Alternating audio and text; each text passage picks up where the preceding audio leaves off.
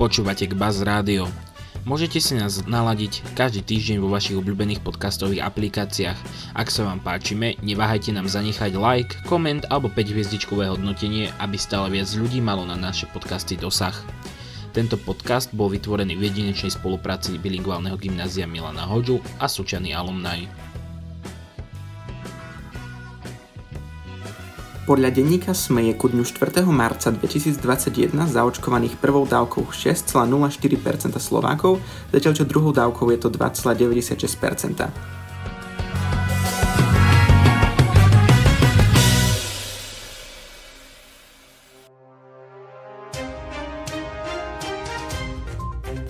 Na Slovensku bude zavedená povinnosť nahradiť bežné rúško respirátorom s klasifikáciou minimálne FFP2 platiť od 8. marca 2021 v obchodných prevádzkach a MHD, od 15. marca 2021 však vo všetkých interiéroch s výnimkou domácnosti. Ide o vnútorné priestory budov, môže ísť napríklad o predajne, prevádzky služieb, zdravotnícke zariadenia či zariadenia sociálnych služieb.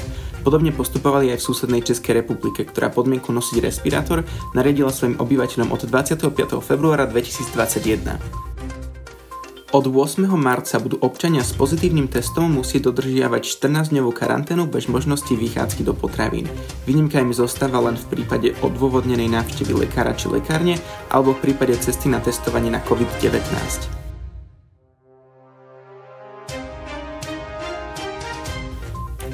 Do Košic v pondelok 1.3. priletelo z Ruska slovenské vojenské nákladné lietadlo, ktoré priviezlo kontroverzné vakcíny Sputnik V. Prvý milión vakcín na Slovensko príde v priebehu najbližších dvoch mesiacov, ďalší milión počas mája a júna. Od pondelkového podvečera do štvrtkového popoludnia pridal premiér 21 príspevkov na Facebook, z ktorých sa až 17 týkalo Sputnika V. O nákupe rúskej vakcíny Sputnik V rozhodol premiér Igor Matovič sám so svojím ministrom zdravotníctva Marekom Krajčím. Reakcie politikov boli veľmi kritické, keďže vakcína Sputnik V nie je registrovaná v Európskej únii. Navzdory všetkej kritiky sa vakcínu Sputnik V dali zaočkovať tisíce ľudí po celom svete. No a práve vďaka tomuto činu sa očakáva, že tempo očkovania sa zrýchli na Slovensku o viac ako 40%. Na základe platného rozhodnutia ministra školstva, vedy, výskumu a športu a uznesenia vlády Slovenskej republiky sa upravuje vyučovanie v školách a prevádzka v školských zariadeniach od 8. februára 2021 následovne.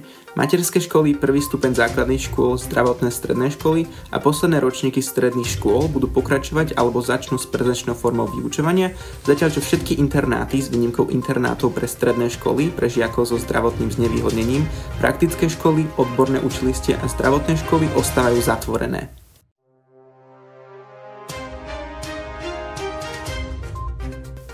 Keďže je okres Martin jediným čiernym okresom Žilinského kraja, návrat na KBAS sa v najbližších týždňoch nepovažuje za pravdepodobný. Napriek distančnej forme vzdelávania aktivita študentov na KBASe neklesá. Na začiatku tohto týždňa vyšlo druhé číslo nášho školského časopisu Karis pre školský rok 2029 až 2021, ktoré je možné nájsť v archíve na našej školskej stránke. Ako je zvykom, tak aj túto stredu sme mali možnosť oblieť sa za našich obľúbených spevákov vďaka projektu Žiackej školskej rady a pani učiteľky Lukašikovej. Nakoniec je taktiež nevyhnutné zablahoželať súčanským debatným tímom, ktoré sa, ako je už zvykom, umiestnili na vysokých priečkách na turnaju Slovenskej debatnej asociácie.